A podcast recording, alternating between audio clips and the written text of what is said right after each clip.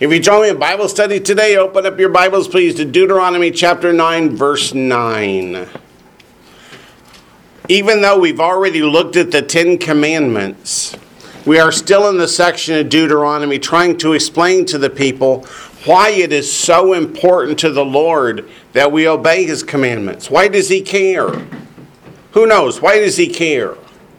Because He wants us to fellowship with Him. Because He wants us to fellowship with Him. Will He have a close fellowship with somebody who's walking in, obe- in obedience to Him? Yes. yes. How about in disobedience? No. Outright disregard? No. no. So let's look at what He says here. He says, when I went up into the mountain, which mountain are we talking about? Mount Sinai. To receive the tablets of stone. Why would God write the Ten Commandments on tablets of stone? Permanent. Permanent, yeah. That's why He didn't use parchment paper, right? Which would have disintegrated in a few years. He didn't write it on napkins. He didn't write it on leaves. He wrote it on stone. It says the tablets of the covenant which the Lord made with you. What is that covenant? Let's go back to Exodus nineteen before we even finish reading the verse. I don't want you to mistake and think that the commandments are the promises, because the commandments are not the promises. A covenant is a set of promises that are enforceable. Exodus nineteen, start in verse five. Now therefore, if you will indeed obey my voice and keep my covenant, then you shall be a special treasure to me above all people, for all the earth is mine. So this is the Lord setting forth the proposal. If you'll do what? If you'll keep my commandments, then you'll be what? A special treasure to me above all people, for all the earth is mine. You shall be to me a kingdom of priests and a holy nation. Does God make the promise to the church that we shall be a kingdom of priests and a holy nation? Yes, but it's got the same if. These are the words which you shall speak to the children of Israel. So this is the offering of the covenant. Verse seven, so Moses came and called for the elders of the people and laid before them all these words which the Lord commanded him. Then all the people answered together and said, all that the Lord has spoken we will do. That is the acceptance of the covenant. Now what's lacking to make it a covenant? The shedding of blood, which will come later. So, does the Lord lay out all the commandments and say, now will you do them? No.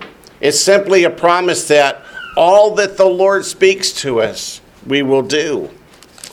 So Moses brought back the words of the people to the Lord. Now let's go back to Deuteronomy nine nine.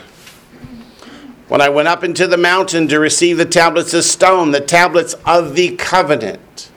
So why are they called the tablets of the covenant? That's not the only thing they're called, but this is the first thing we see in verse nine. What do those tablets indicate?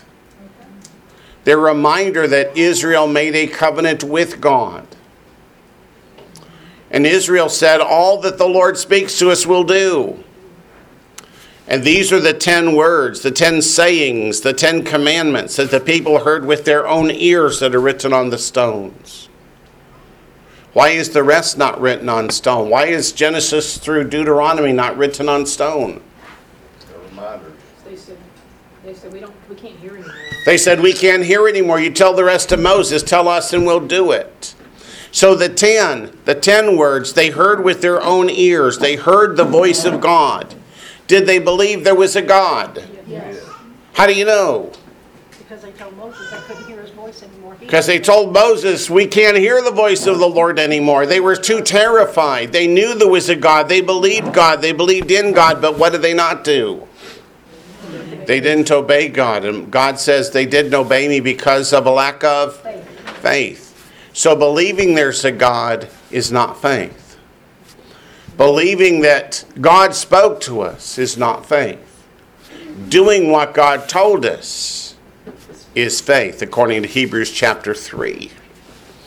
So it says, when I went up into the mountain to receive the tablets of stone, the tablets of the covenant which the Lord made with you. Is that you singular or plural?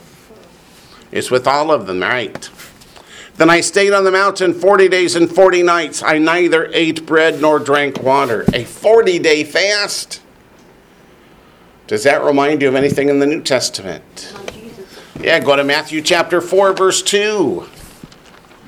Matthew chapter four, verse two. What is forty? The number of testing. Testing. Matthew chapter four, verse two.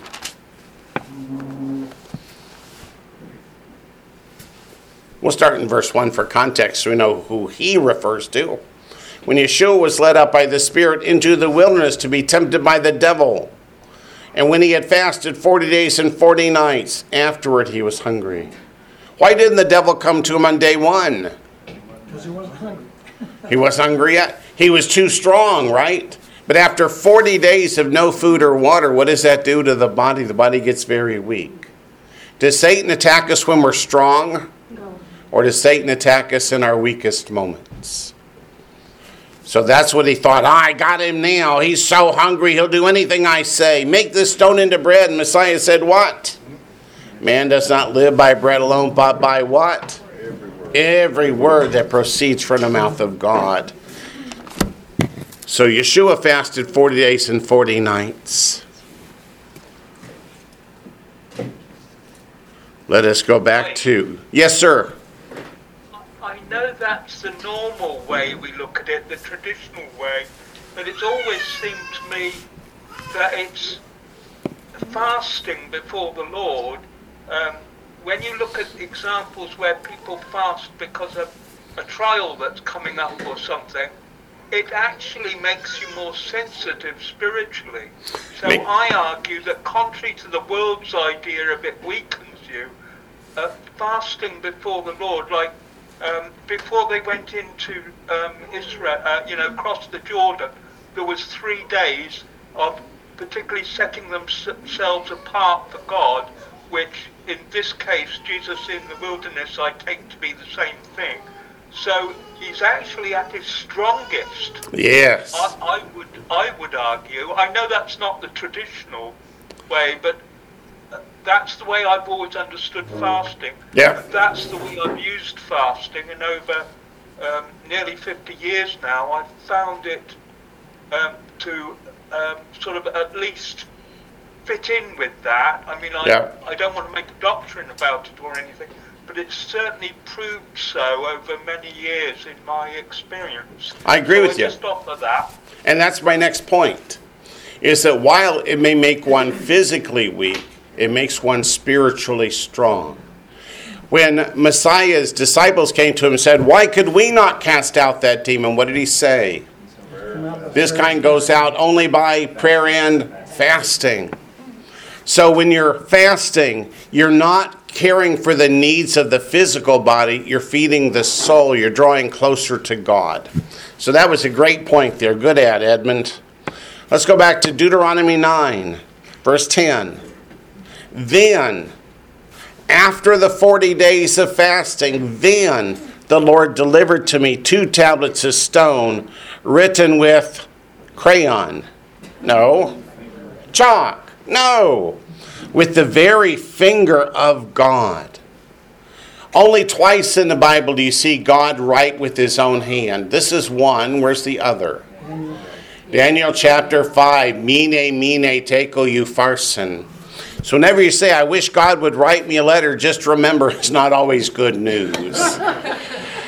How many years had it been since Nebuchadnezzar had destroyed the God's temple in Jerusalem? fifty-one and a half years. Mene is fifty. Tekel is one. Upharsin is half. God said, your kingdom has been numbered and it's over. And how long afterward did the Medes and Persians overthrow Babylon? That very night. When God says it's over, it's over. So it was written with the finger of God. And it's written on both sides, which people think, well, he made two copies. No, it means that the letters went all the way through the stone. How could God's finger cut through stone? He's God. He is God. So verse ten, then the Lord delivered to me two tablets of stone written with the finger of God.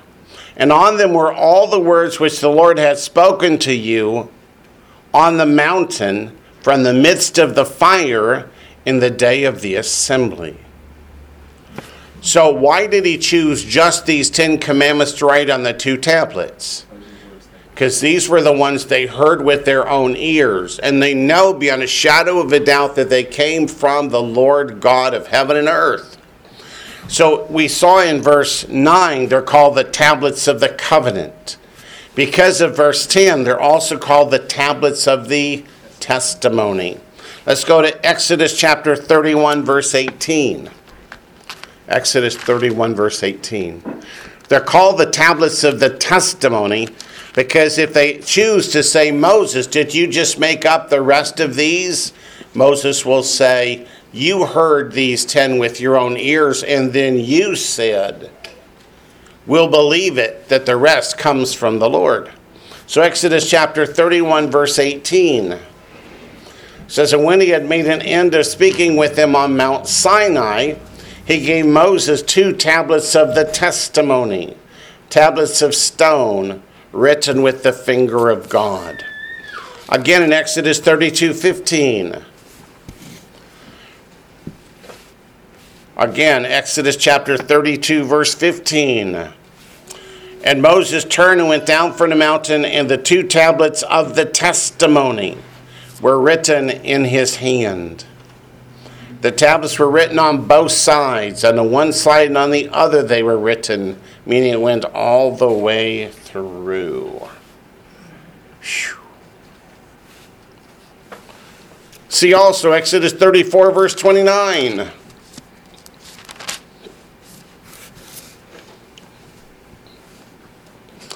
Now it was so when Moses came down from Mount Sinai, and the two tablets of the testimony were in Moses' hand when he came down from the mountain, that Moses did not know that the skin of his face shone while he talked with him. And some will say, Wayne, why did you show us three verses out of the many that say that these were called tablets of the testimony? Because how many theologians today say when you see the phrase law of Moses, God didn't give those. Moses made those up to bind men to them. Exodus chapter thirty-four, verse twenty-nine. How do we know they were done in Hebrew? How do we know they were done in Hebrew? Answer is, I don't know. Because I haven't seen them. But every time God communicates with man, as far as we can tell, it's in Hebrew. Back to Deuteronomy nine. No, it's a good question. When you can't see the tablets themselves. Yes, sir? Back in Back in Exodus thirty-two, sixteen, this goes right along with your point. Exodus thirty-two, sixteen. Let everybody turn there. Exodus thirty-two, sixteen. Go ahead. It just, it just kind of further emphasizes like this. What Moses up there for forty days making up a bunch of stuff. Right. It further emphasizes that Moses wasn't just up there for forty days making up stuff. Exodus thirty-six, which? thirty-two sixteen. Let me make sure I get there too so I can read it into the microphone. Now the tablets were the work of God, and the writing was the writing of God engraved on the tablets. And what did we read as the last verse last night on this topic? That the law of Moses, which was given to him by the Lord, the God of Israel. They put it exactly that way. And yet today we have theologians that say, gee, Moses made the rest of this stuff up. It says right here, this is the work of God. It says right here, this is the work of God. You're absolutely right. As opposed to some other religions that... Uh, As opposed to some other religions that... to, you know, have these tablets that were... Yeah. You know, claim to have tablets, you must be thinking of Joseph Smith and Mormonism, who had those gold tablets, but gee... they were mysteriously taken away, so nobody else could see them. Yep. I agree with you. And you know, if you think about it, in order for the words to go through the stone... Or for the words to go through the stone and come out the backside... That could only be God, because we couldn't... That could only be God. We couldn't have. They certainly couldn't have done it with the technology back in those days. They couldn't afford something like that. Would have shattered a bunch of rock. Would have shattered a bunch of rock. How will we know exactly what the writing looks like on those stones? They're in the Ark of the Covenant. We will see them one day. Yes. Then we'll know for sure. Deuter- Yes? If people say Moses made up the rest of If people the say Moses made up the rest, then what are they saying about the first ten? Well, yeah, I mean, that's, that was my question. Yeah. Here it says, these are God's. Why don't you do at least the first ten? It says, these are God's. Why don't you do at least the first ten? Well, isn't nine out of ten good enough? How many of you have heard the old song by Meatloaf, two out of three ain't bad? I've never seen a woman yet who said, hey, I agree with that. I know, uh-uh. So back to Deuteronomy chapter nine, verse eleven. And it came to pass, that's simply Hebrew, by he, at the end of forty days and forty nights, that the Lord gave me the two tablets of stone, the tablets of the covenant. Well, Moses has fasted for forty days and forty nights. Do you think the, the tablets of the covenant were light? I bet they were very heavy. And I bet Moses was thinking then, I wish I'd been to the gym more. But he's got those two tablets of the covenant. Let's go to Exodus thirty-four twenty-eight. Yeah, Scripture says when he died, he still had the vigor of a young man. Exodus thirty-four twenty-eight. So I'm sure he had no trouble carrying them down the mountain. Had no problem breaking them when he saw what they did. Had no problem breaking them when he got to the bottom. Nope, that's right. And then had to make a new set and carry them up the mountain. That's true too. Exodus thirty-four twenty-eight says, now it was so when Moses came down from Mount Sinai. Oh, verse twenty-eight. That was twenty-nine. twenty-eight. So he was there with the Lord forty days and forty nights. He neither ate bread nor drank water. So it was a total fast. It really was.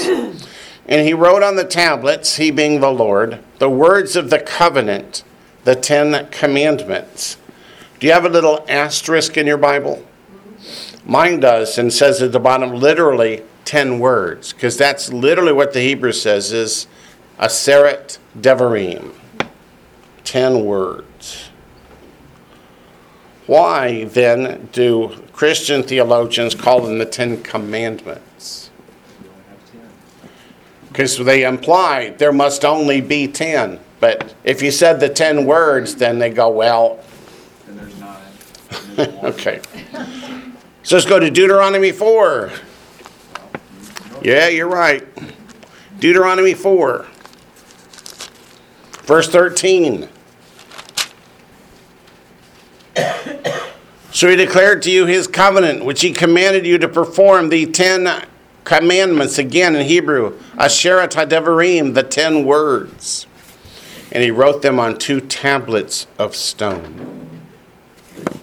What would have been the significance if they had translated our Bible to say the ten words in each of these places? You wouldn't have a clue. How much more impact, then, would Messiah's statement have been when he said, man does not live by bread alone, but by every word that proceeds from the mouth of God? Then you clearly see he's talking about every commandment spoken by the Lord. But I think people's understanding of the word, they think it's just one individual set of letters instead of like a statement. Yeah, when people hear the the word word, they think of one individual collection of letters instead of a statement. But this is plural, the ten words. So, okay, he, Deuteronomy nine fifteen. Oh, Wayne, you chose one so close to where we are, we might actually get there tonight. Okay. So I turned and came down from the mountain, and the mountain burned with fire, and the two tablets of the covenant were in my two hands. Another example where God calls them the tablets of the covenant. And then in Hebrews nine four. Hebrews nine four.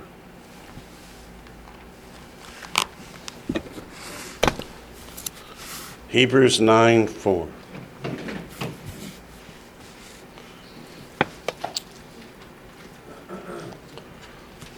Which had, referring to the Ark of the Covenant, the golden censer. What do they mean, the golden censer? What was the golden censer used for? Incense. And the Ark of the Covenant overlaid on all sides with gold, in which were the golden pot that had the manna, Aaron's rod that budded, and the tablets of the covenant. Huh.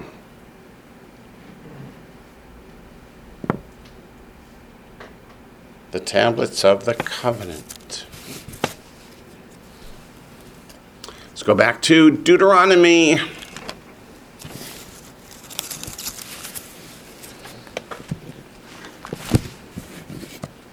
Yes? I just looked it up. This, um, you just looked it up? In verse four of Hebrews nine, it says... Verse four of Hebrews nine. It says, which had... Which had? It should be have. It should be have. Or having. It's a present participle. It's present participle, having. And that's the point that I thought about making, but I didn't make, is that means they're still there. But I thought that covenant was done away with. Wouldn't the tablets of it have been done away with? Well, that's why it's a renewed covenant. That's why it's a renewed covenant, because the covenant is still there. It's simply been offered again. Good point, Daniel. Good point. How many times do they change the tenses in the Bible? And do they do it because they didn't know the language? No, they did it on purpose. Hmm. Okay, back to Deuteronomy nine. Before I wax philosophical. Verse twelve, then the Lord said to me, arise, go down quickly from here. Why? Why does he have to go down quickly? For, because your people, whom you brought out of Egypt. I love it. God says, you did it, you brought them out. Have acted corruptly. What does corruptly mean? They're sinning badly. They're sinning badly.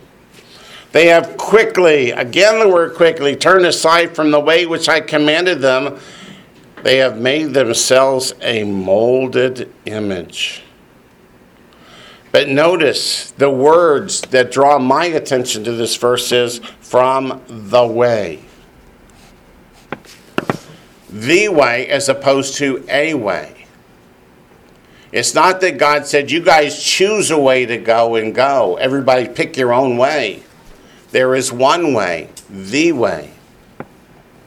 Hmm. Didn't Yeshua say that? Yeshua said, I am the way, the truth, and the life. John fourteen, six. So the question I wrote down here on my piece of paper is, is Yeshua a different way? No. No, they're both the way. There is only one way. Which means the Messiah's way is in the commandments of God. Which is why, what is truth according to Psalm one nineteen, verse one forty-two? The, the Torah. Then in the same chapter it says, the Word is truth. And then in John fourteen, six, it says that Messiah is truth. Are there three truths? Or are they consistent one with another? They don't vary from one to another. If they're truth, they will continuously be true. And if they're truth, they will continue to be true. How many ways does one shepherd lead one flock? One. One way, down one path. What does that word say? Can't see it from here. Yeah. Let's go, well, it said go see John fourteen, six, so we may as well. We just talked about it, but let's look at it. I'd like for you to put your eyes on the text. John fourteen, six. I want you to see the context in which Messiah says, I am the way, the truth, and the life. No one comes to the Father but by me. So let's start in verse one of John fourteen, because the context is important. It says, let not your heart be troubled. You believe in God, believe also in me. In my Father's house are many mansions with an asterisk. It's actually the bridal chambers from Isaiah chapter twenty-six. Are many bridal chambers. If it were not so, I would have told you. I go to prepare a place for you. Who goes to prepare a place in the bridal chamber for the bride? The groom. The groom. And if I go and prepare a place for you, I will come again and receive you to myself, that where I am, there you may be also. What is verse three about? That's the rapture and the resurrection. He goes to prepare a place in the Father's house. He comes to get us, to take us there. Where is the Father's house where these bridal chambers are being built? In heaven. That's one of the big problems with the post-tribulation rapture theory. After the tribulation, when Messiah establishes his kingdom on earth, where's the bridegroom? On earth. on earth. Where's the bridal chamber? In heaven. So if he takes us to the bridal chamber, it's not where he is. Who? What bride wants to go to the bridal chamber without the bridegroom? Doesn't make any sense, does it? Verse four, and where you go, where I go, you know, and the way you know. And that's when Thomas says, we don't have a clue what the way is. And Messiah says, what? I'm the way, the truth, and the life. No one comes to the Father but through me. Go to Acts chapter nine, verse two. Yeah, they didn't put in a part where he smacked his forehead. Acts chapter nine, verse two.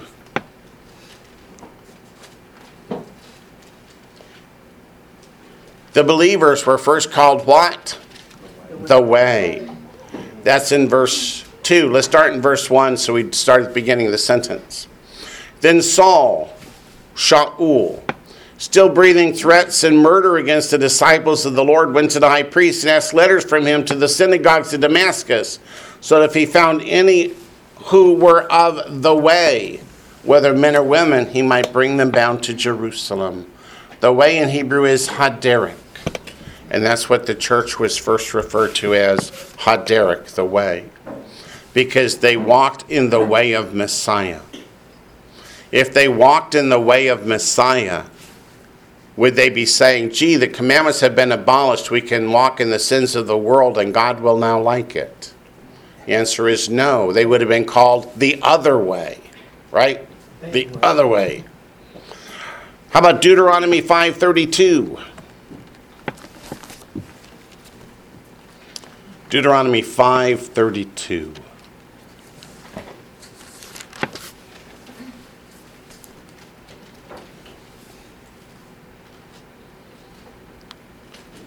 Therefore, what else do we find in Deuteronomy five? The Ten Commandments. Deuteronomy five thirty-two says, therefore you shall be careful to do as the Lord your God has commanded you. You shall not turn aside to the right hand or to the left. If you don't turn aside to the right hand or to the left, which way do you go? Straight. Straight forward. Make the path straight.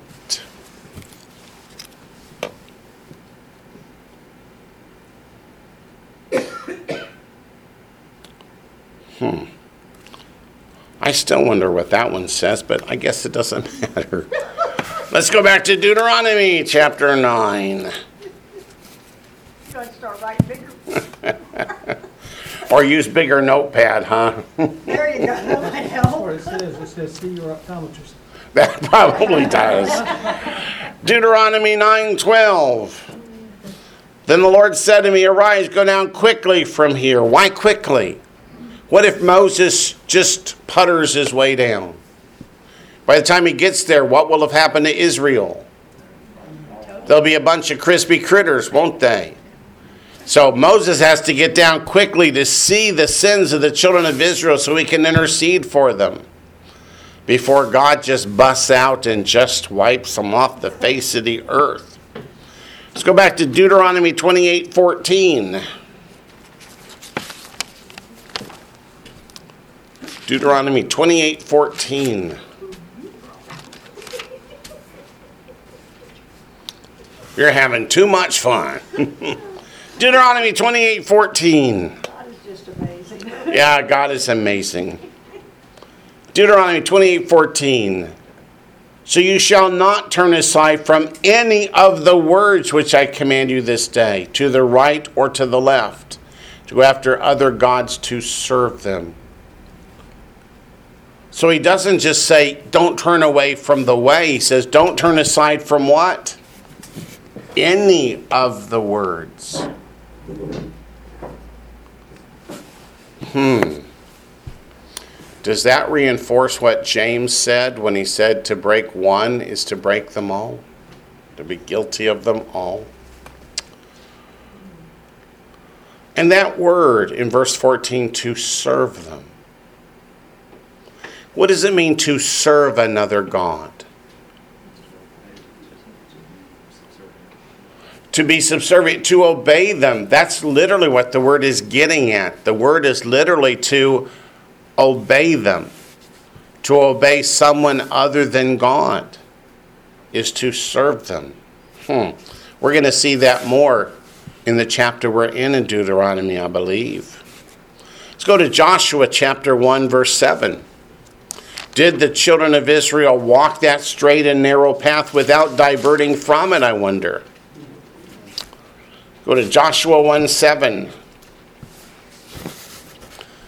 Moses is dead. Joshua's in charge. Does Joshua change the commandments? Does he change the path? Does he tell them to get off the way and find their own path? Let's see. You guys look at me like I'm crazy. Okay. Verse seven, only be strong and very courageous, that you may observe to do according to all the law which Moses my servant commanded you. Do not turn from it to the right hand or to the left, that you may prosper wherever you go. So did the Lord change his mind? No. What does God call Moses here? My servant. God also calls Messiah my servant, doesn't he? Meaning he served me. He did not turn aside. He did not go a different way. So do not turn from it to the right hand or to the left. If we were supposed to say, well, we don't like those commandments God gave us, so let's just substitute some we like better. Would God say, okay, that's fair? Would he say, so long as you don't do more than, oh, thirty percent? I don't think so. So let's go to Joshua twenty-three, verse six.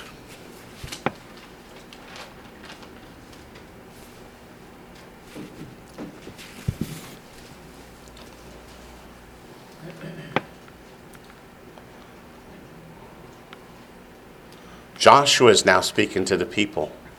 In chapter one, it was the Lord speaking to Joshua. Now Joshua speaks to the people.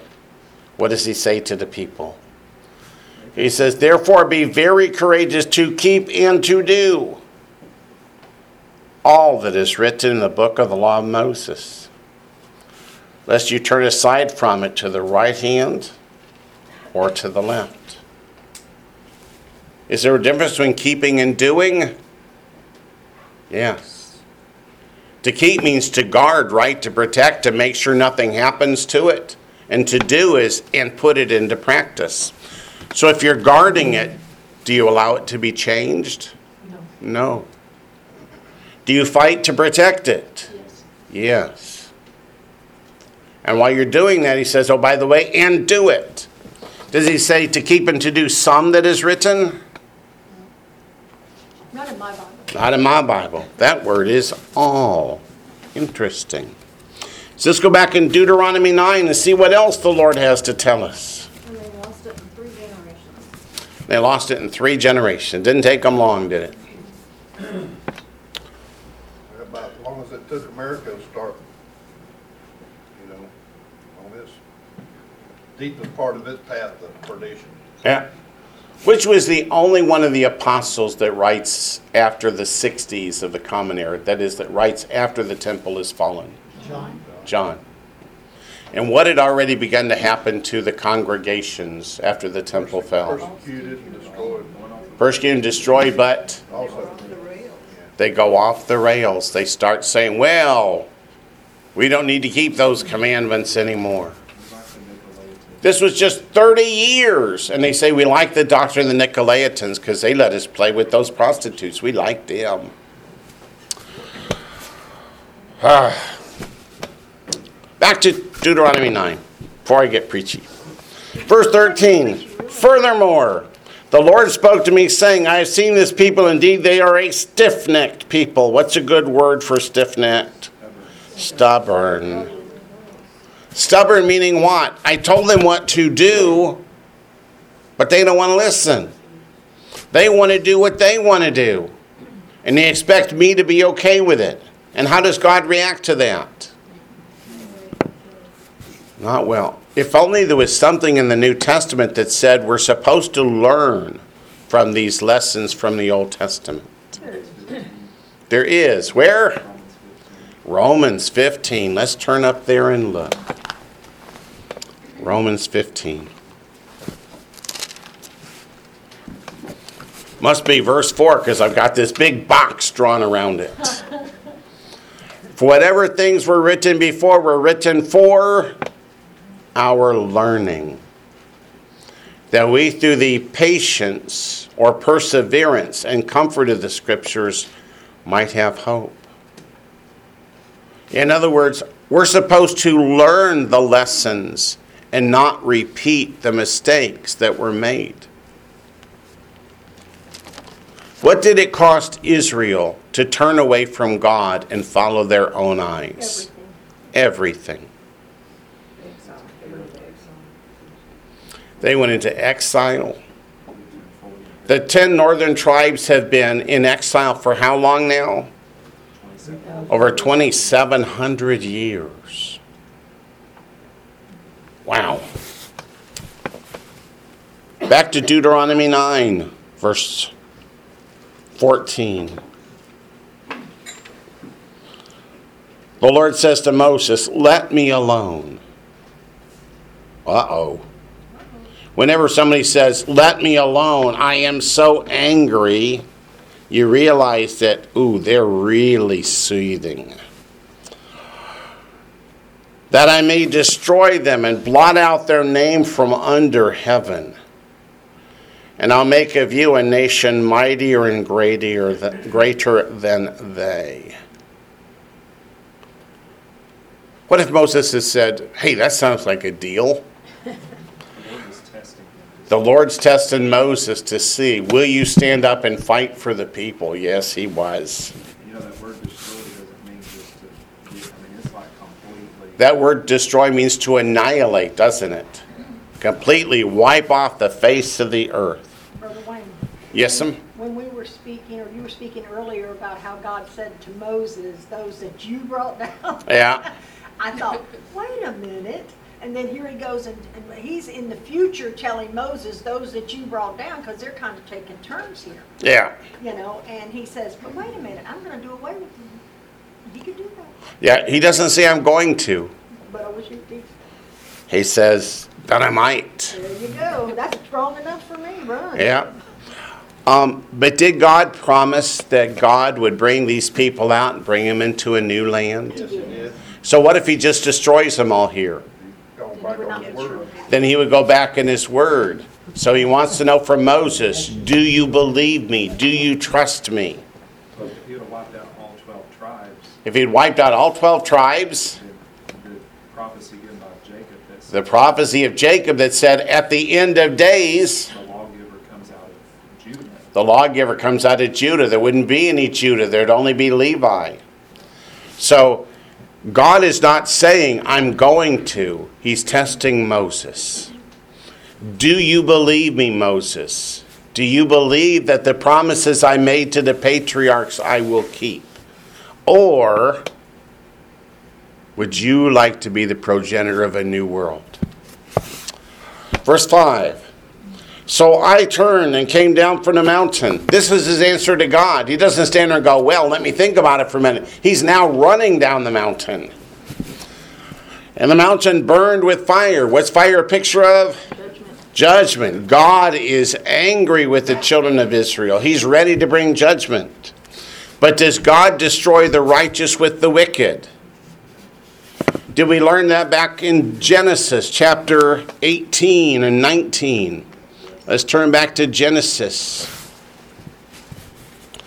In chapter eighteen, Abraham intercedes for Sodom and Gomorrah. Verse twenty-three. And Abraham came near and said, would you also destroy the righteous and the wicked? Will God do that? No.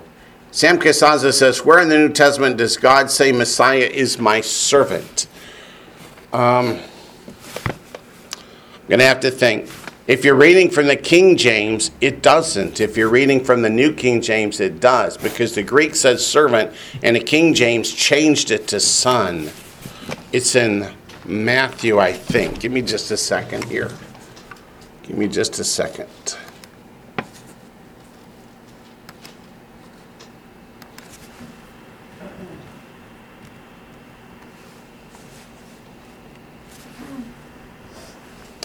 Come on, cooperate, computer. Computers are wonderful things when they cooperate.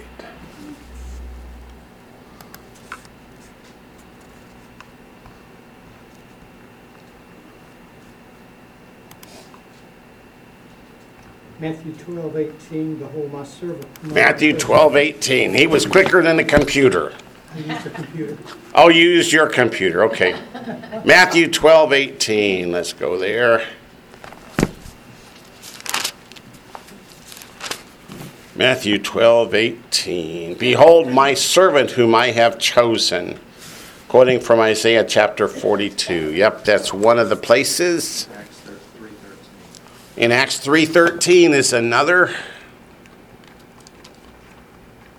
Let me turn to Acts three thirteen.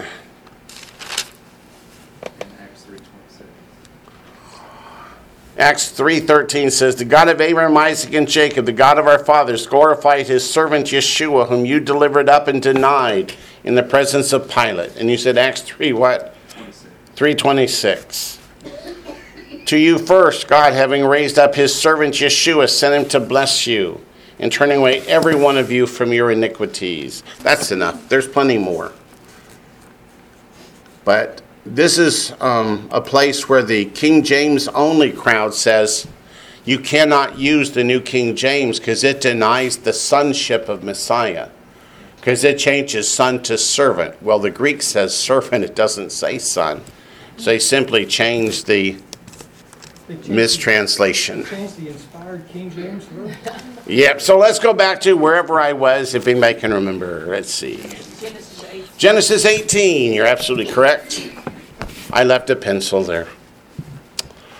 Verse twenty-three, and Abraham came near and said, would you also destroy the righteous with the wicked? Suppose there were fifty righteous within the city. Would you also destroy the place and not spare it for the fifty righteous that were in it? For be it from you to do such a thing as this, to slay the righteous with the wicked, so that the righteous should be as the wicked. Far be it from you, shall not the judge of all the earth do right? And there's strike number two against the post-tribulation doctrine theory, which says that God will leave all his children in the tribulation period so they can pour out his wrath on them. Does God pour out his wrath on the righteous with the wicked? No. So what did he do? He removed Lot and his family, the righteous, from Sodom and Gomorrah, then destroyed it. Why did he not leave Lot and the family in there and just pummel them too? Turn to chapter nineteen. We saved the whole lot of trouble down, downwind, wouldn't it? Yeah, Genesis nineteen, verse twenty-two. Hurry, escape there, for I cannot do anything until you arrive there. So God will not pour out his wrath on his children, those who are righteous before him. So therefore make sure that you're righteous before the Lord. Back to Deuteronomy nine. What was the first reference? Well, you're, well, you're... What was the first reference to what? To just now, Genesis eighteen. We're in Genesis eighteen, starting in twenty-four. Yes, Mary. Uh, Michael, can you turn that up a little bit? I can't hear. Um, when you talked about the righteousness, um, that definitely doesn't mean we have to be perfect, because you hear people say the bride would have to be perfect when God takes his church home or his bride home to be with him. So that right there clarifies it, that it is, um, you're righteous, because Lot and his children were not perfect, but they were righteous. So could you explain what righteousness would mean in this case when he takes his bride to be with him? The opposite of righteousness is lawlessness. So if you're walking in a lifestyle of breaking the commandments, statutes, and judgments of God, you are not righteous. If you are keeping the commandments, statutes, and judgments of God to the best of your ability, then God will consider you righteous. That's the difference. Do you keep his commandments or don't you? Yes, Daniel. And I think that there's a misunderstanding of the word perfect. You think there's a misunderstanding of the word perfect. Anytime you see perfect in the New Testament, it's not meant to be the word perfect. It's tamim. It's tamim, which is blameless, blameless without spot or blemish. And yeah. That's the word that was used to describe Noah. Noah was not perfect. Yeah. He was blameless. That means he was walking uprightly according to God. Right. There is no one who's perfect. I wish they hadn't used that word in the translation. Because I had a, I don't know if you call it an argument or a dispute with a guy one time about the word perfect, because he was saying we need to live perfect because it says be you perfect for I am perfect in the, you know, in the scriptures. Uh-huh. But it's a misunderstanding of the word tamim. Right. Blameless. Right. Walking according to the commandments and, and the statutes of God. Right. David was not perfect as we understand the word perfect. But what did he do when he sinned? He repented. So, I mean, and that, that is what made him a, a man after God's own heart. That's what made him a man after God's own heart, yep. When he realized he sinned, he didn't just continue and say, he hit his knees and sackcloth and ashes. Yeah. He didn't say, well, God will get over it, right? No. no. He knew God was going to wipe him off the face of the earth. He didn't hit him. That's right. Okay, so back to Deuteronomy nine. Verse fifteen, so I turned and came down from the mountain. The mountain burned with fire, and the two tablets of the covenant were in my two hands. And I looked, and behold, you had sinned against the Lord your God. What does the word sin mean? Lawlessly, they've broken the commandments. What commandment did they break? God said what? Don't make a, an image and don't bow down to it. What did they do? They made an image and they bowed down to it. They sacrificed to it. They worshipped it. And God says, no, no, no. So verse sixteen, I looked and behold, you had sinned against the Lord your God, had made for yourselves a molded calf. What is that molded calf? It's one of the gods of Egypt. Which god does that represent? Baal. Yes. Which is which god? Which is Baal? Baal is the sun god. What was between the the horns of the bull? The round disk of the sun. So the bull was the image carrying the sun, because if you just make a round sun image, it would roll away. So they put it on the bull's horns. Wait. Yes, Edmund? Also, the um, the the, the um, calf is the um, animal for Hathor, and she is uh, all the things that they do when they're so-called celebrating, all the stuff that goes on there, it fits with a very specific um, ceremony to Hathor, which was done at precisely that time of year. Oh, okay. And she's both, she's both on the one hand benign to do with domestic, you know, so um, mums and what have you would household stuff and all that, looking after the children. But she also has this thing about drunkenness and sexual immorality and all sorts of stuff. So it, it looks as if they're copying a, um, well, it's suggested that they're copying a Egyptian. Um, ceremony which happens at precisely that time of year. So, in order to leave Egypt, they put the blood of the lamb upon the doorpost and the lintel, saying, we will not worship the gods of Egypt, we worship the Lord our God. They come to Mount Sinai, they hear the Lord speak, and they make an Egyptian god. Where were their hearts? Wasn't Egypt. Their hearts were still in Egypt. Lot's wife, why did she die? She looked back. Her heart was still in Sodom and Gomorrah. Our hearts need to be with the Lord our God and Him alone. So verse sixteen ends with, you had turned aside quickly from the way which the Lord had commanded you. It was no more than how many days since the Lord had said, don't do it? forty. It's forty is the maximum. Ah. Probably took him several days to hammer it together. Oh, no, it just jumped out of the fire, remember? Ah. Yeah, God didn't buy that either. Okay. So verse seventeen. Then I took the two tablets and threw them out of my two hands and broke them before your eyes. Why did he do that? Is he tired of carrying them? No. The covenant's broken. The covenant's broken. They broke it. He's symbolizing. God gave you these commandments of the covenant. And within forty days of entering into a covenant with the Lord our God, where you said, all that you say will do, you're now... And Edmund is right. Their worship of the golden calf wasn't just worship. There's sexual immorality going on. There's an orgy. There's all kinds of things that would just turn your stomach because they're acting like the pagans in Egypt. So I broke them before your eyes, and I fell down before the Lord, not because he's clumsy, but to intercede for the children of Israel, because God's wrath is burning hot. That's why he mentions the mountain is on fire. And I fell down before the Lord as at the first. Forty days and forty nights. I neither ate bread nor drank water because of all your sin which you committed in doing wickedly in the sight of the Lord to provoke him to anger. There's eighty days right there. You know, close, yeah. Close. So Moses is going to fast. And he's going to intercede for the people. He's going to plead for the people. Verse nineteen tells us why. In verse nineteen, he did it. For, because I was afraid of the anger and hot displeasure with which the Lord was angry with you to destroy you. Moses was afraid that God is just going to wipe the children of Israel from the face of the earth.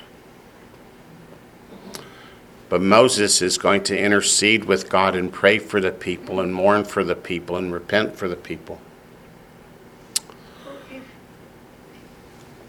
Go ahead. Okay, in verse fourteen we said the Lord tested Moses to see if Moses Yeah, in verse really, fourteen, God tested Moses. To see if he really believed the promise that God had made to the patriarchs. Yeah. And yet in verse nineteen, he was afraid that God wouldn't keep that promise. He sort of doubted the promise. It seems like perhaps he may have doubted that maybe God in his great anger would forget the promises that he made. So he's interceding. He's reminding God of the promises as he intercedes. Says, but the Lord listened to me at that time also. People say, gee, the Lord changed. No, the Lord didn't change. What is the Lord's attitude when one repents? Forgiveness. To forgive. And then he goes to an entirely different set of circumstances. And says, and the Lord was very angry with Aaron and would have destroyed him. Now it's not the people. Now Moses' focus is on his brother Aaron, who is the high priest to lead the people before God. And who made that calf?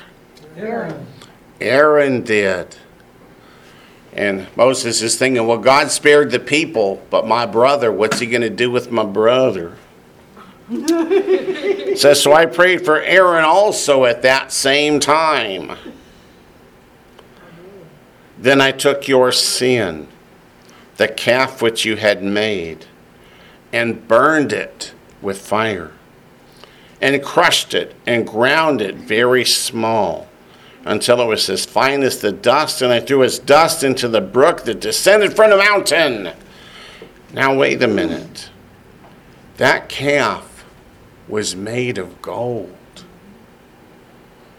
Couldn't Moses have said, well, let me just take the gold off and put it in my pocket and I'll be a rich man? No, it's corrupt. Moses did not keep or reuse that gold for any reason because it had been used for an idolatrous purpose. Once it gets that idolatrous stink on it, did Moses keep it? No. Did he give it back to the people? No. no. Many times in the scripture, God says if you are at war with another enemy and you capture some of their idols, do you get to keep the gold? No. Why? Anything that's been used for pagan idolatry, can it ever be made suitable to worship God? No. Answer is no. When Antiochus Epiphanes sacrificed a sow pig on the altar of God, what happened when the Maccabees eventually overthrew the Syrians and took back the temple? Did they just sacrifice a lamb on the altar? They tore it down and built a new one to dedicate it to the Lord. Can you use that which is idolatrous to worship the Lord? No. Just put in your notes Deuteronomy four and Deuteronomy twelve. Answer is no. Unless, of course, it's an evergreen tree that you bring in the house, put it on a base so it doesn't topple, and decorate it. No, God said no. What was that, Daniel? Then he made him drink the water. Hmm. He ground it up and said, now drink it. Why did he do that? He returned the gold to the sotah. It is. It's a picture of the sotah. What is that? The sotah was if a man thinks his wife has been unfaithful. Yes. Then there's a ceremony they go through and she drinks the water. And if she's innocent, she suffers no harm. But if she's guilty, it demonstrates her guilt. So what is this going to do for the children of Israel who were innocent? Nothing. For those who were guilty and took part in the riotous actions, it will be obvious to everyone. And then whom does God destroy?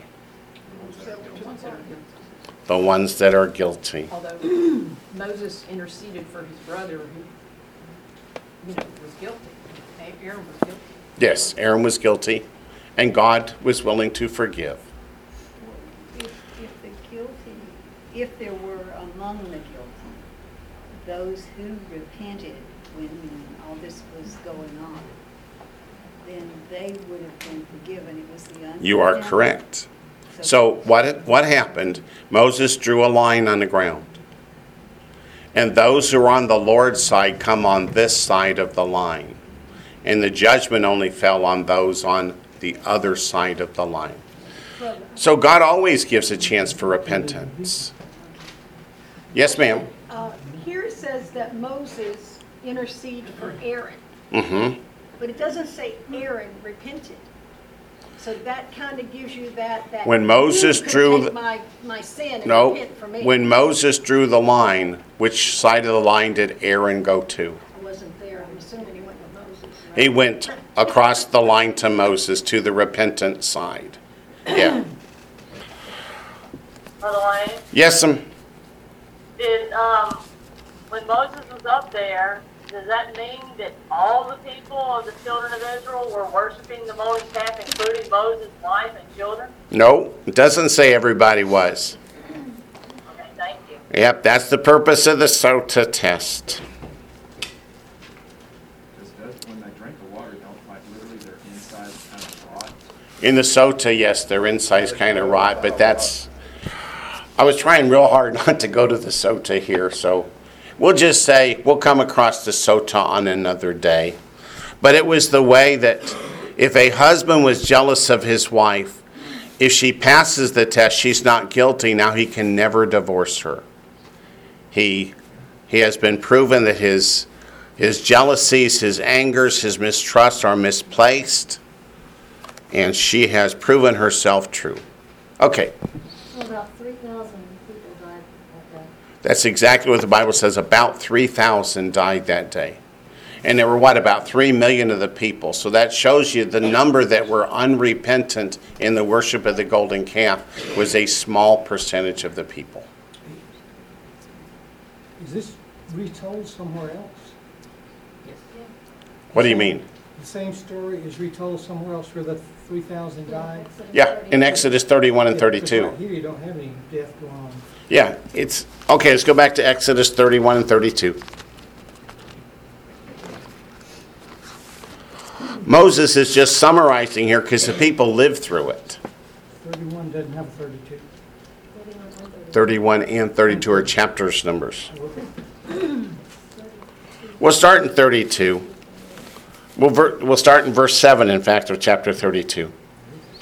And the Lord said to Moses, "Go get down, for your people whom you brought out of the land of Egypt have corrupted themselves.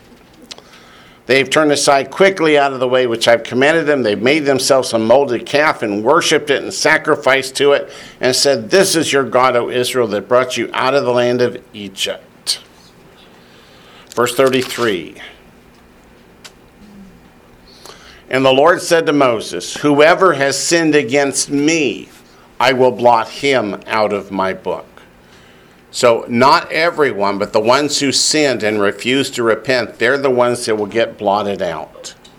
It says, "Now therefore go, lead the people to the place of which I have spoken to you. My angels shall go before you. Nevertheless, in the day when I visit for punishment, I'll visit punishment upon them for their sin." So the Lord plagued the people because of what they did with the calf which Aaron had made. Now let's see, where's the place where the actual people died? Let's start in twenty-five. To give us a running start. So Exodus thirty-two twenty-five. Now when Moses saw the people were unrestrained, for Aaron had not restrained them, to their shame among their enemies, then Moses stood at the entrance of the camp and said, "Whoever is on the Lord's side, come to me." This is where he makes the line on the ground and said, "If you're on the Lord's side, come to me." And all the sons of Levi gathered themselves to him, and Aaron is a son of Levi. So Aaron came over the line to Moses to be on God's side. Then he said to them, "Thus says the Lord, the God of Israel, let every man put his sword on his side and go in and out from entrance to entrance throughout the camp. Let every man kill his brother, and every man his companion, and every man his neighbor." How did they know who? Because of the Sotah. So the sons of Levi did according to the words of Moses, and about three thousand men of the people fell that day. Why is that significant that it's about three thousand? How many were saved in Acts chapter two? About, about three thousand. The very same words. Very same words. Okay. Whoops, I got two red numbers out here. Let's see what they are.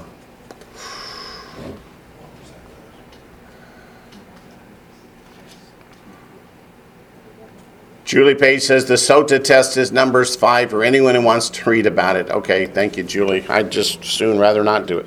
In fact, I had a note here in my Bible to do it, and I crossed it out. I guess I should have left it. Back to Deuteronomy nine, verse twenty-two. Uh-oh. Is that the only time that Israel failed God in the wilderness?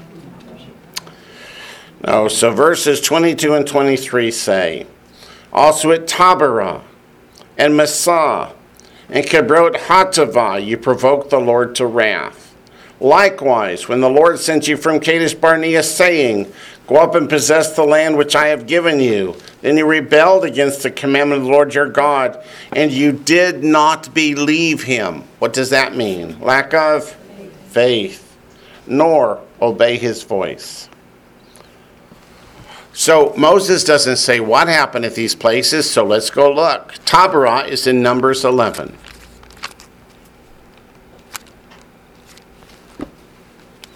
Verses one to three. What did the children of Israel do at Taberah? I think you get it in shorthand in Hebrews. He goes through each of them. Yeah. Yeah, but let's go back to Numbers eleven and look at it in detail. "Now when the people complained, it displeased the Lord, for the Lord heard it, and his anger was aroused. So the fire of the Lord burned among them and consumed some in the outskirts of the camp. Then the people cried out to Moses when Moses prayed to the Lord, and the fire was quenched." So they called the name of the place Taberah, which means burning, because the fire of the Lord had burned among them. And what's the next thing? They whine because all we get is this manna. Oh well. Moses didn't even remind them of that. The next one he said was Massah, which is in Exodus seventeen. Yeah, they're still picking a quail out from between the, their teeth when the plagues break out. But Messiah is in Exodus chapter seventeen, verses one through seven.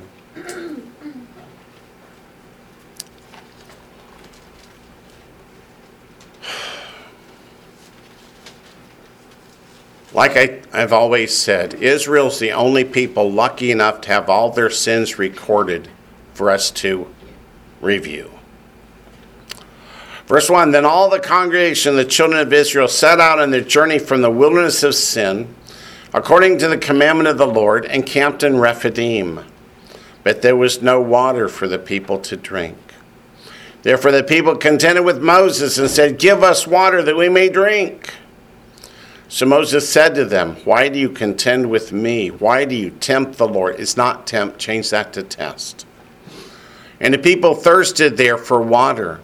And the people complained against Moses and said, why is it you have brought us up out of Egypt to kill us and our children and our livestock with thirst? So Moses cried out to the Lord, saying, what shall I do with this people? They're almost ready to stone me. And the Lord said to Moses, go on before the people, take with you some of the leaders of Israel. Also take in your hand your rod with which you struck the river and go. Behold, I will stand before you there on the rock in Horeb, and you shall strike the rock, and water will come out of it, that the people may drink. So Moses did so in the sight of the elders of Israel. So he called the name of the place Massah and Meribah, because of the contention of the children of Israel, because they tempted, no, change it to tested, the Lord, saying, is the Lord among us or not? So how did Moses know which rock to strike? The one the Lord was standing on. So Moses didn't have to go pick a good rock. The Lord said this one. Kibrot and Hatava are in Numbers eleven. Numbers eleven, verses thirty-one to thirty-four.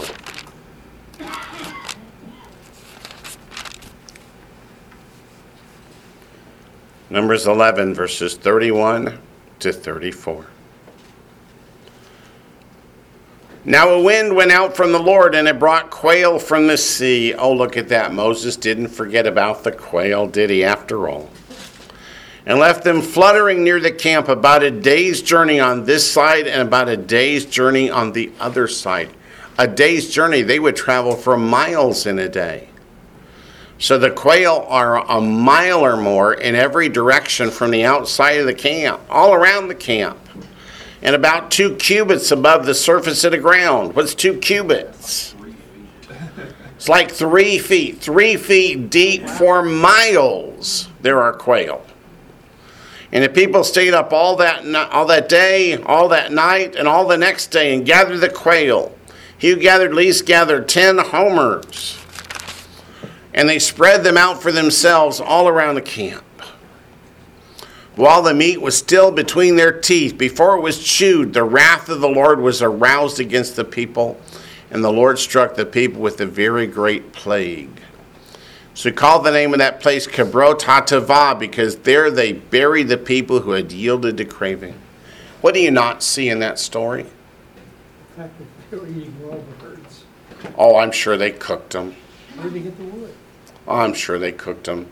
They had wood from somewhere.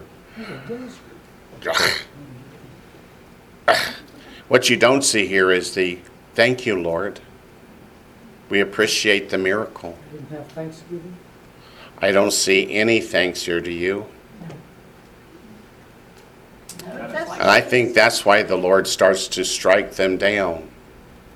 I mean, that's just like it is today. I mean, people who say they're Christians, and I go sit down to eat with them, and they can't take a moment to at least acknowledge God that He has provided the food that is sitting in front of them, and ask Him to bless it and to sanctify it, you know, for us. Why is that so hard for man to do? I don't know. I notice the same thing. When we go out to restaurants, we pray even though we're at a restaurant. We don't do it silently. No, neither do I. Yes, Miss Mullaney. It says yielded to craving. It says yielded to craving. That means they gave in to their desires. But what they didn't do was say, thank you, Lord. We appreciate it. You know, the wording here makes it sound like they're just a bunch of rabid wolves eating prey. The word here makes it sound like they're a bunch of ravenous wolves eating prey. Yeah, it could be. I mean, if Especially if they're eating it raw. I'm hoping they cooked it. I'm thinking they oh. did. I think that's why the wrath of God came. They're um, even below. I just heard this this week. That I hope not. The Hebrews or the Jewish people, I don't know, maybe I heard it from you. Um, they didn't give thanks when they ate before the meal. They gave thanks after the meal. Is this true?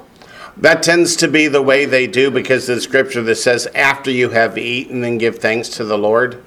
And Cassandra, that scripture was Numbers eleven, verses thirty-one to thirty-four. Oh. Rachel just posted it too. Okay. Yeah, because the Bible says, once you have eaten and are full, then remember to give the Lord thanks. That's why Jewish families tend to do the blessing after the meal, after they've eaten and have found and fill themselves with the goodness of God. Now, the story in Kadesh Barnea is in Numbers thirteen. Yes, Edmund? Just a little humorous one in that one. When Ray Vandalam was a student at Hebrew University, and... Uh, in the class, he was among all Orthodox. They asked him at one point when the, the meal was there, and, and they were rather bemused by him blessing the food and wondered if, uh, do you think there's something wrong with it? Because it, you know, it cleanses it if you bless it, as it were. And uh, they said, no, we bless God for the food. Yeah, that's what we do. We food. bless God for the food. We don't bless the food, yeah. Yeah. You're absolutely right. Does it matter, by the way, if we bless it before or after? No. Just make sure to bless them. Thank you. Yes, ma'am? In, in this instance. In this instance? Bless isn't like, oh, bless you. It's like, thank you. Right? Bless isn't like, bless you. It's like, thank you. Yes, it's giving thanks to the Lord for his provision and his mercy. Yep. Just blessed is the Lord God. Yep. When we do a blessing, it's blessed art, which is all times. That's so, true. Beginning and after is quite okay. Yep, I agree with that. Blessed is passive, so we're not blessing God. We're asking God to bless Himself, because only the greater can bless the lesser. So the word "blessed" is passive. Okay. Numbers thirteen.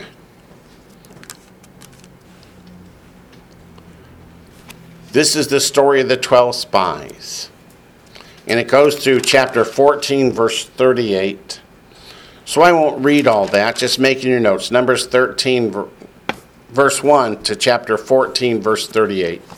And it's when the spies were told by God to go up and take it, they said no.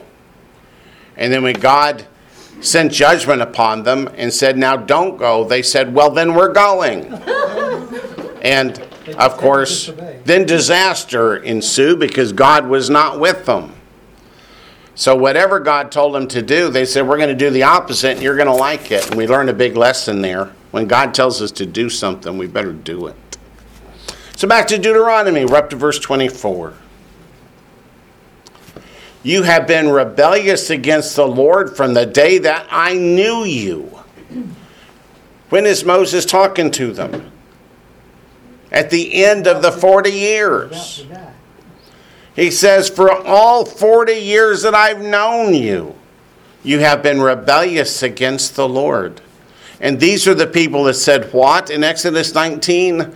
Whatever the Lord says, we'll do. They even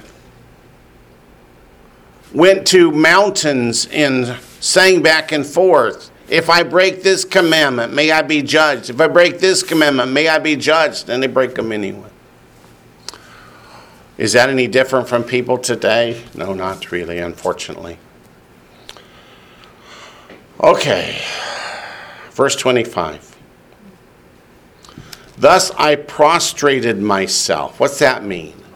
Fell down on his face, flat on the ground, before the Lord. forty days and forty nights I kept prostrating myself because the Lord said he would destroy you. Now, the English here conveys it too strongly. He should have translated that verse as said he might destroy you. So the English oftentimes makes it look like God lied. He said he was going to do something and he didn't. But when you actually look at the Hebrew, you can read it perfectly well as he said he might.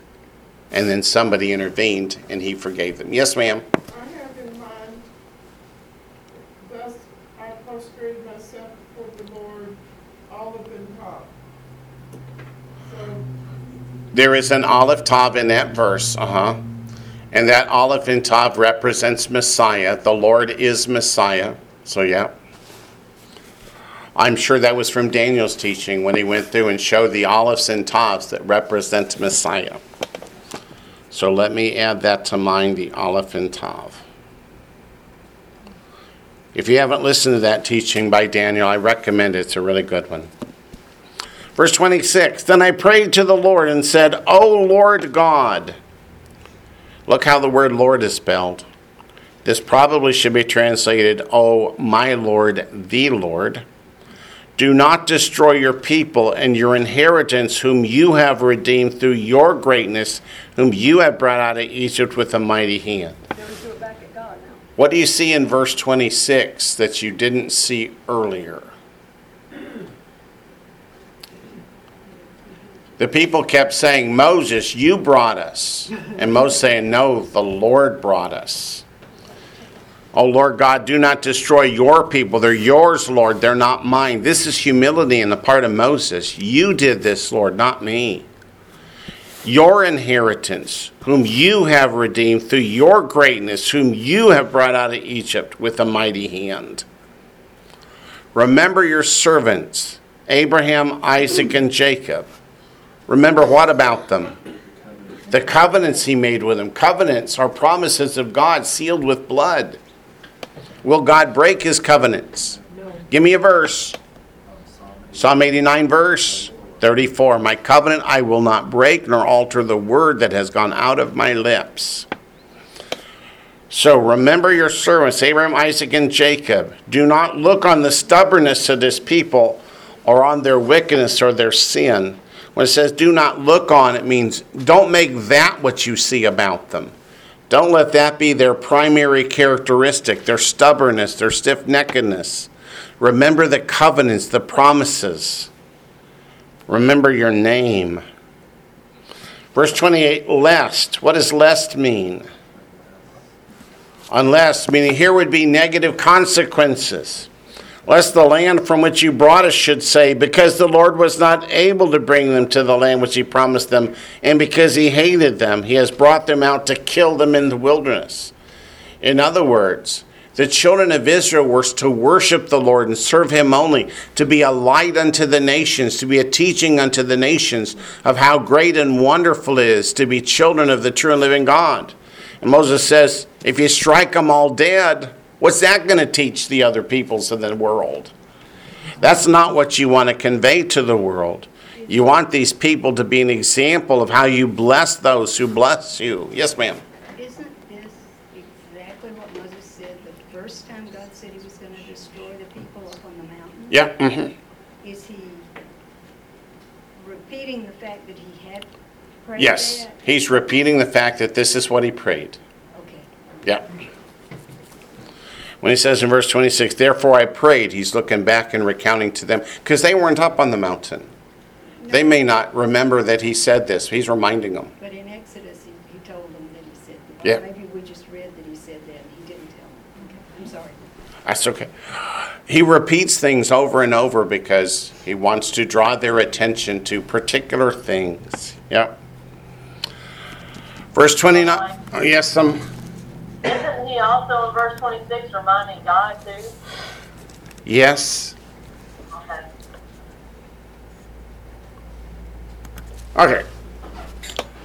Verse twenty-nine, yet they are your people and your inheritance whom you brought out by your mighty power and by your outstretched arm. And that brings us to chapter ten.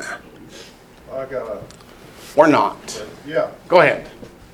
Uh, is this not in similar fashion where when Yeshua was talking with a man, and the man said, how many times must I forgive my brother? Seven times?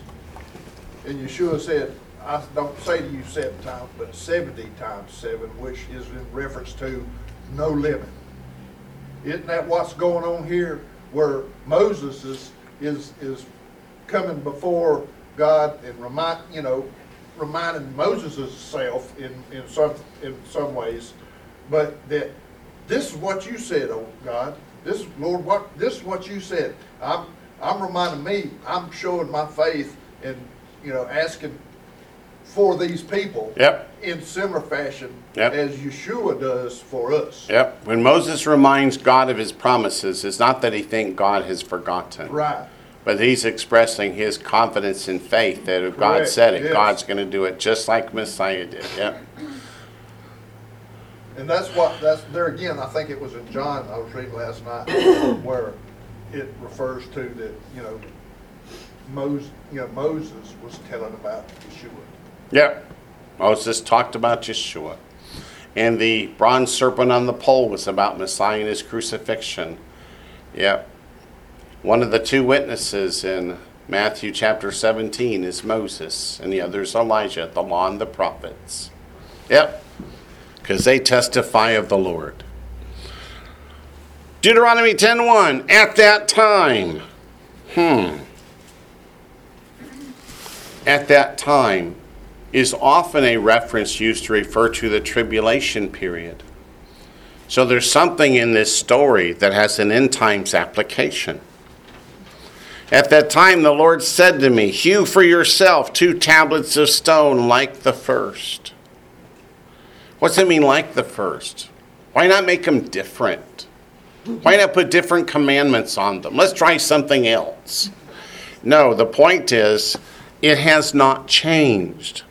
Nothing has changed. Nothing will change in the law. It can't change. So hew for yourself two tablets of stone like the first, and come up to me on the mountain, and make yourself an ark of wood. So the first tablets, God hewed out himself. Let's go back to Exodus thirty-four twelve, no, twenty-four twelve, and remind ourselves that God cut out the first tablets of stone. Exodus twenty-four twelve.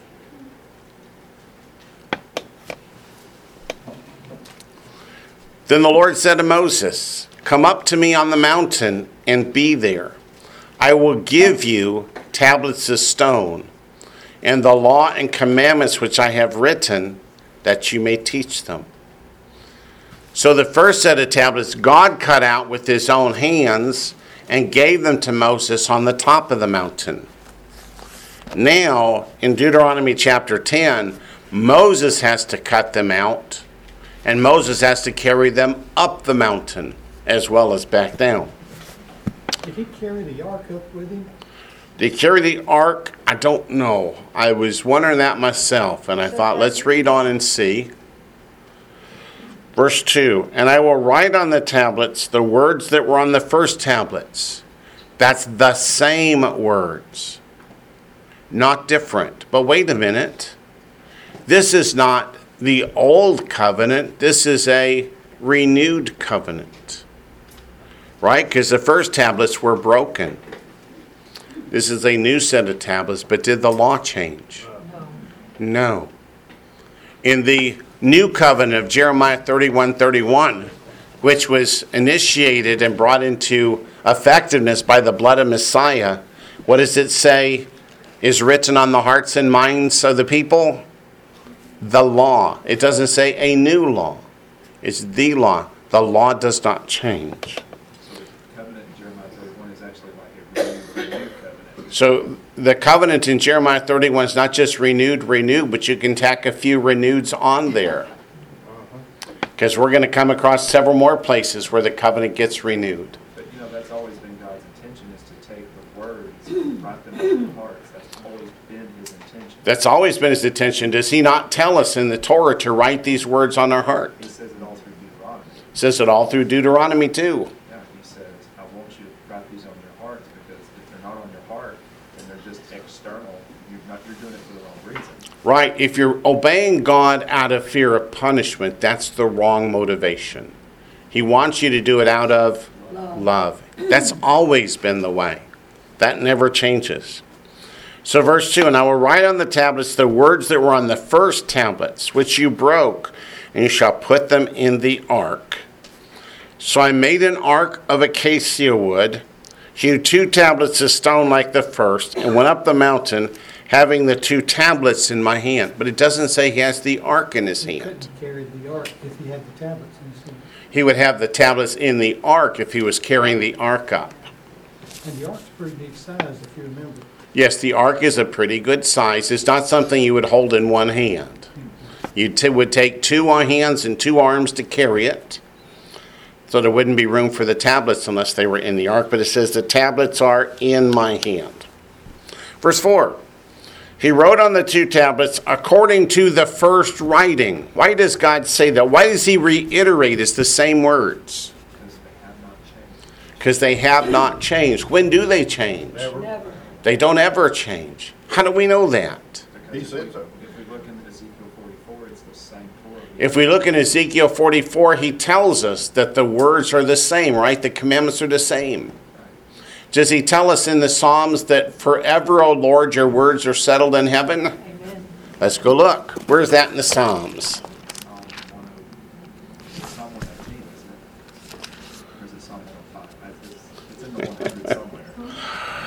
There are so many places.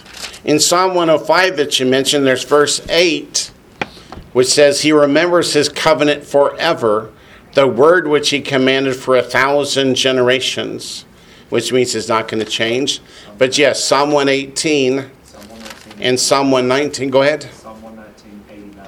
Psalm one nineteen, verse eighty-nine. Just like Psalm eighty-nine, thirty-four, this is one nineteen, verse eighty-nine. Yeah. There's, it's odd how many times you come to the same topic in the same verse number of a different book. But Psalm one nineteen, verse eighty-nine says, forever, O Lord, your word is settled in heaven. So what does that mean? Is it ever going to change? No. No. Forever, O Lord. And that's not the only time. Wayne, uh, yes, ma'am? While you were talking just shortly ago, uh, you kept saying renewed, renewed. Renewed, yeah. But in our system today, when the law is removed, renewed, it's what? It's changed. And perhaps in... Renewed doesn't mean change, no. no. But in people's mind, if the law's... In people's minds. Way, and then when you go to court and you get a, a, jur- a jury to agree that what it said then doesn't apply here, maybe that's how man is looking at God's laws, that he's going to change his mind, like all of our laws seem to have another law that changes that law. Perhaps. And it's a lot because of the words they use in our English Bible. Where in the New Testament they keep saying the New Covenant, the New Testament. But there's two Greek words for new used in the New Testament. One's neos, one's kainos. And which one is used for the New Covenant? Kainos. Kainos, which means renewed, refreshed, not brand new. Since we're in Psalm one nineteen. I hate to go backwards, Wayne, but... Um... I think it was Rachel and Mark. I don't know which person really wrote this. Probably about... Rachel. Are you there? I'm here. Okay. About um, Numbers eleven, um, and I was really caught up with uh, thirty-three. I never knew that when God gave them the meat and it was between their teeth, he had a plague come on them and he killed them. But the word that jumped out at me is his wrath, the wrath of the Lord. Yeah. So his wrath does come on his people. His wrath didn't come on his people that were in obedience of him. It came on the people who are in disobedience. And that's where so, God's wrath always okay. falls, is on the disobedient. So when we say, um, we're going to be taken up in the rapture, and his wrath will be on those that are left, and yet there's tribulation saints, his wrath is not really on them, or is it on them? It's a question. The people who enter into the tribulation period are not saved. Some get saved during the tribulation period, and they're protected from some of the judgments that fall. But when they enter the tribulation period, they're all disobedient. They're all opposed to God. There's also a difference between God's wrath and man's wrath. Yes, there's also a difference between God's wrath and men's wrath. Um, yeah, let's go back to where I was.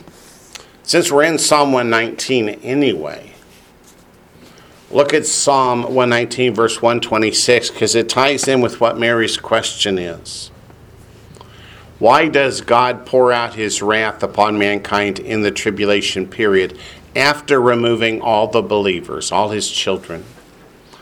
It tells us why in one twenty-six. It says, "It is time for you to act, O Lord, for they have regarded your law, your Torah, as void."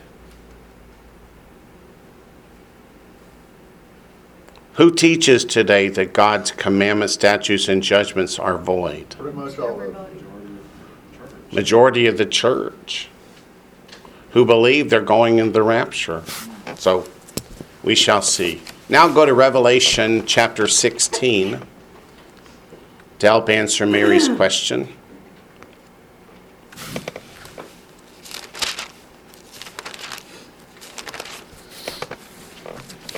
Much of the death and horrible things that happen in the first half of the tribulation are brought upon the world by the false Messiah, the Antichrist. In Revelation sixteen, we're talking about wrath of God being poured out. So Revelation sixteen one, just as a for instance. "Then I heard a loud voice from the temple saying to the seven angels, 'Go and pour out the bowls of the wrath of God on the earth.' So the first went and poured out his bowl upon the earth, and a foul and loathsome sore came upon the men who had the mark of the beast and those who worshipped his image." So those who've, made, who've taken the mark of the beast have made their decision. They've rejected God and pledged their faith to the Antichrist. They receive this judgment. What about those who have been saved and rejected the mark? Doesn't come upon them, right? Okay, so back to Deuteronomy.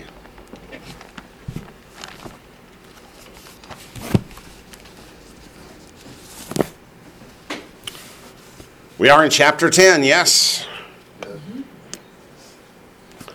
Back to verse four. "And he wrote on the tablets according to the first writing." What's it mean, according to the first writing? It means he wrote the same words. "The Ten Commandments," which literally says what? The ten words. "Which the Lord had spoken to you in the mountain from the midst of the fire in the day of the assembly, and the Lord gave them to me." So, they're the same words. Now, I should have, when Daniel mentioned Ezekiel forty-four, said let's turn there and see what Ezekiel forty-four says. But this morning, I'm just following too many ibex trails. Let's get back on track. In Ezekiel forty-four, where's Messiah? He's sitting on the throne in Jerusalem, on the earth. We're in the Messianic kingdom. The tribulation period's over. Satan's bound away. And it says in verses twenty-three and twenty-four, "They shall teach my people the difference between the holy and the unholy, and cause them to discern between the unclean and the clean." Are we going to eat pigs in the kingdom? No. Shrimp, lobsters? No. "In controversy they shall stand as judges, and judge it according to my judgments. They shall keep my laws and my statutes and all my appointed meetings, and they shall hallow my Sabbaths." So has the law changed? No. No. Who's teaching the law? Let's go to Isaiah two. Who's teaching the law in the kingdom? Yeshua. The lawgiver, Yeshua. Are you sure? Isaiah what, sir? Isaiah two. Yes, we're sure. Isaiah two or Micah four. You can turn either place. They read the same. Isaiah two. starting in verse three. Many people shall come and say, come, let us go up to the mountain of the Lord, to the house of the God of Jacob. What's the house of the God of Jacob? That's the temple. Where does Messiah rule and reign from? The temple. The temple. He will teach us his ways, and we shall walk in his paths. For out of Zion, Zion, in Hebrew, shall go forth the Torah, and the word of the Lord from Jerusalem. Messiah himself is going to teach us the Torah. How does he know what the Torah says? Well, he wrote it. He wrote it. He wrote it. Okay, back to Deuteronomy. Chapter ten, verse five. Now Moses is telling what happens. He's got the second set of tablets that he carried up the mountain. God wrote on them. Now he's carrying them back down.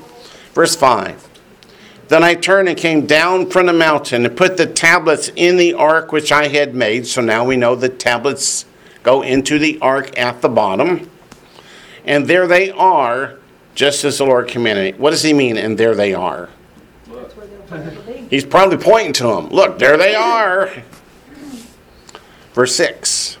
Now the children of Israel journeyed from the wells of Bene Jachan to Moserah, where Aaron died. Where does Aaron die? Moserah. Yeah, don't say Moserah. Where? He's buried, he's buried above Petra. He's buried near Petra, above Petra. He actually is buried at a point where he would be able to see down into Petra, where he's still alive and looking.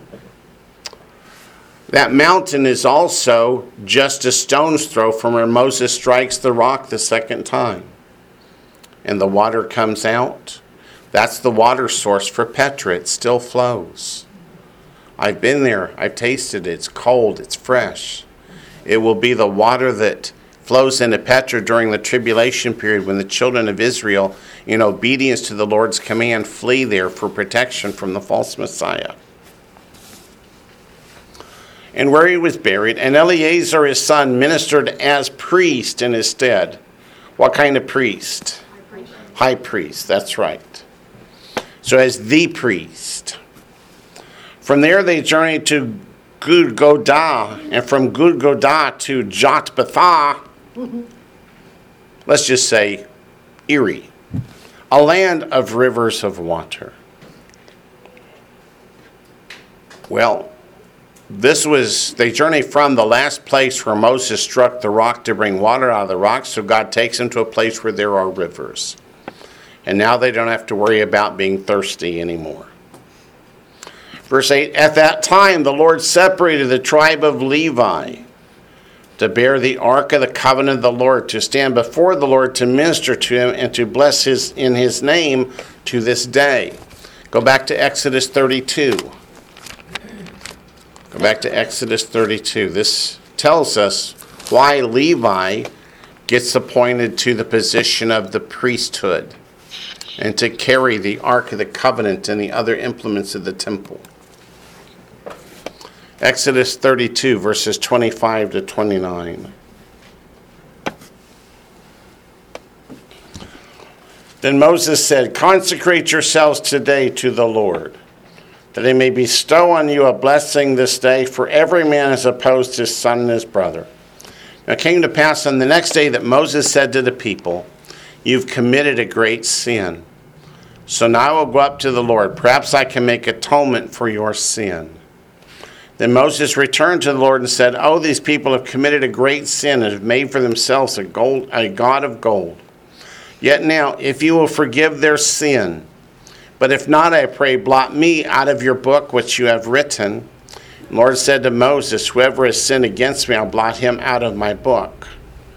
Now therefore go lead the people to the place of which I have spoken to you. Behold, my angel shall go before you.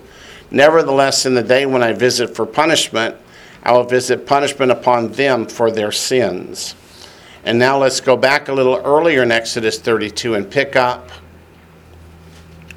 with verse twenty-five, where I said we were going to be. If doesn't that last verse indicate that there will be consequences to sin? Oh, yeah. Whether it comes right away or not. Yeah, that's right. So I said to start in verse twenty-five, and I started too far down. Verse twenty-five, now when Moses saw that the people were unrestrained, for Aaron did not restrain them to, the sh- to their shame among their enemies, then Moses stood in the entrance of the camp and said, whoever is on the Lord's side, come to me. And all the sons of Levi gathered themselves to him. This is when Levi gets set apart to be the priests. And verse twenty-eight, so the sons of Levi did according to the words of Moses.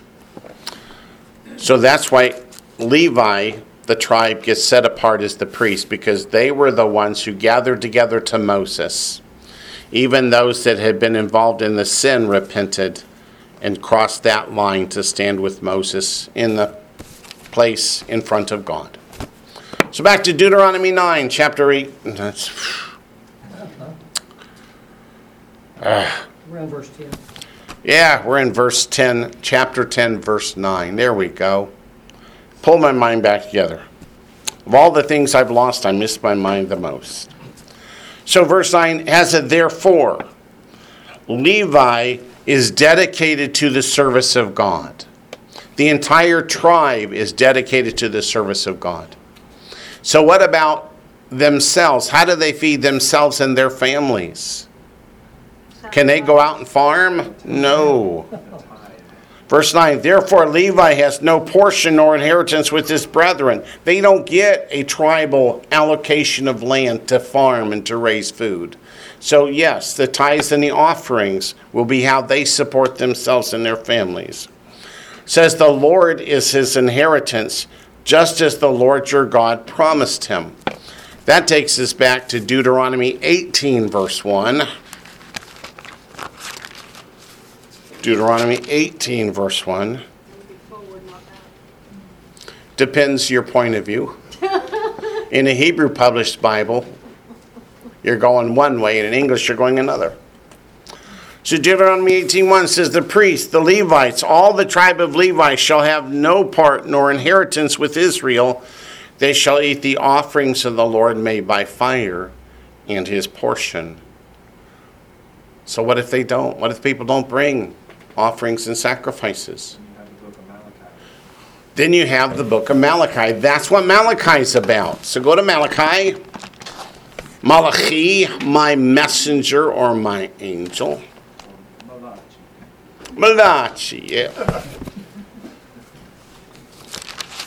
Chapter three, verse eight.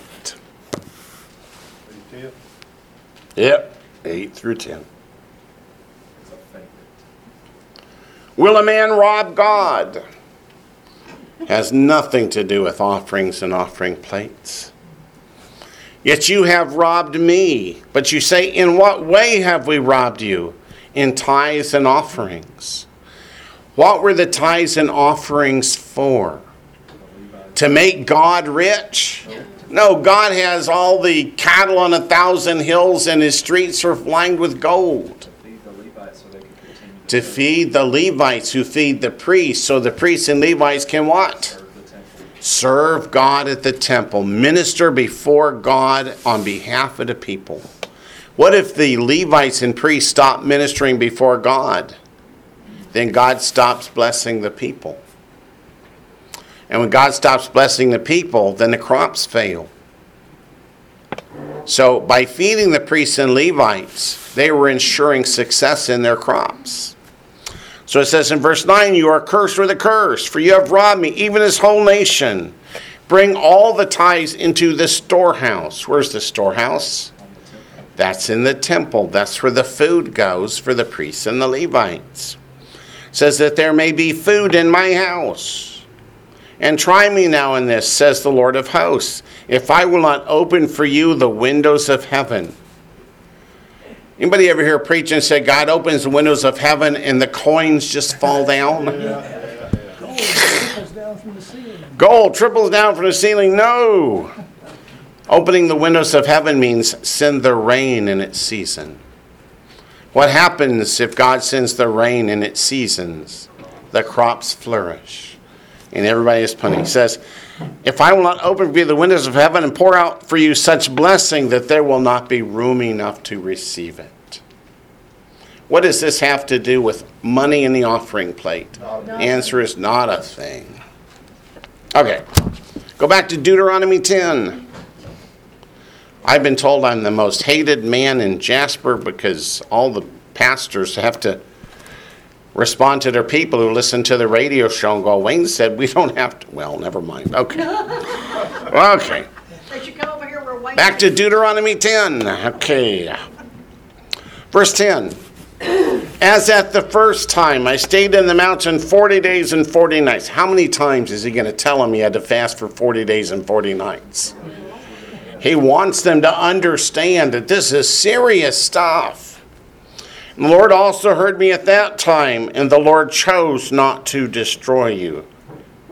Look at the way he phrased it. The Lord chose not to destroy you. Then the Lord said to me, Arise, begin your journey before the people, that they may go in and possess the land which I swore to their fathers to give them.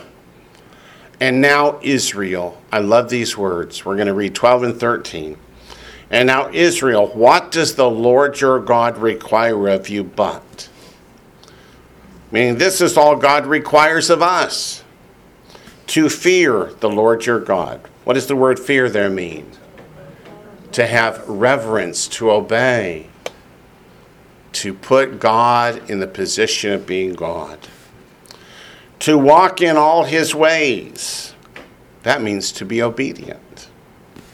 And to love him, to serve the Lord your God with all your heart and with all your soul.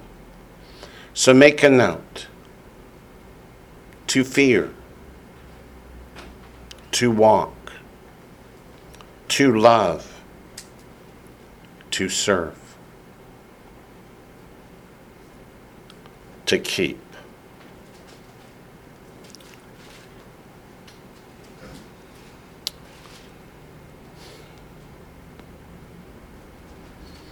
Where did I get the to keep? That's verse thirteen.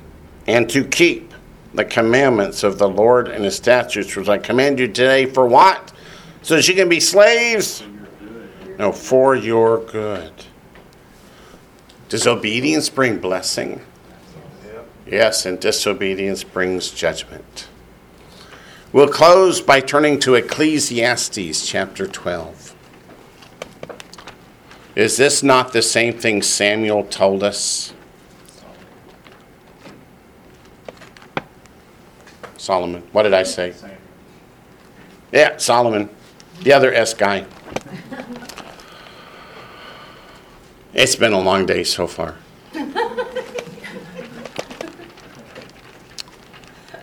What does Ecclesiastes twelve tell us?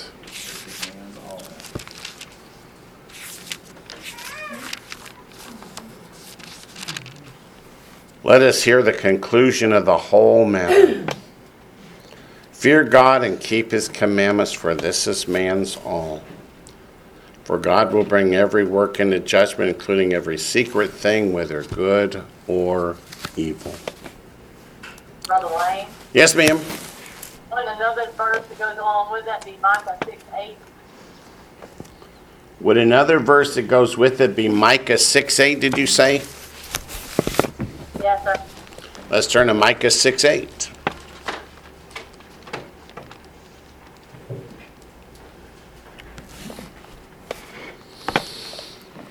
Yep. He has shown you, O man, what is good. And what does the Lord require of you but to do justly, to love mercy, and to walk humbly with your God. And with that, we'll bring the Bible study to a close for today. We'll pick up next week somewhere, hopefully in Deuteronomy chapter ten, verse fourteen.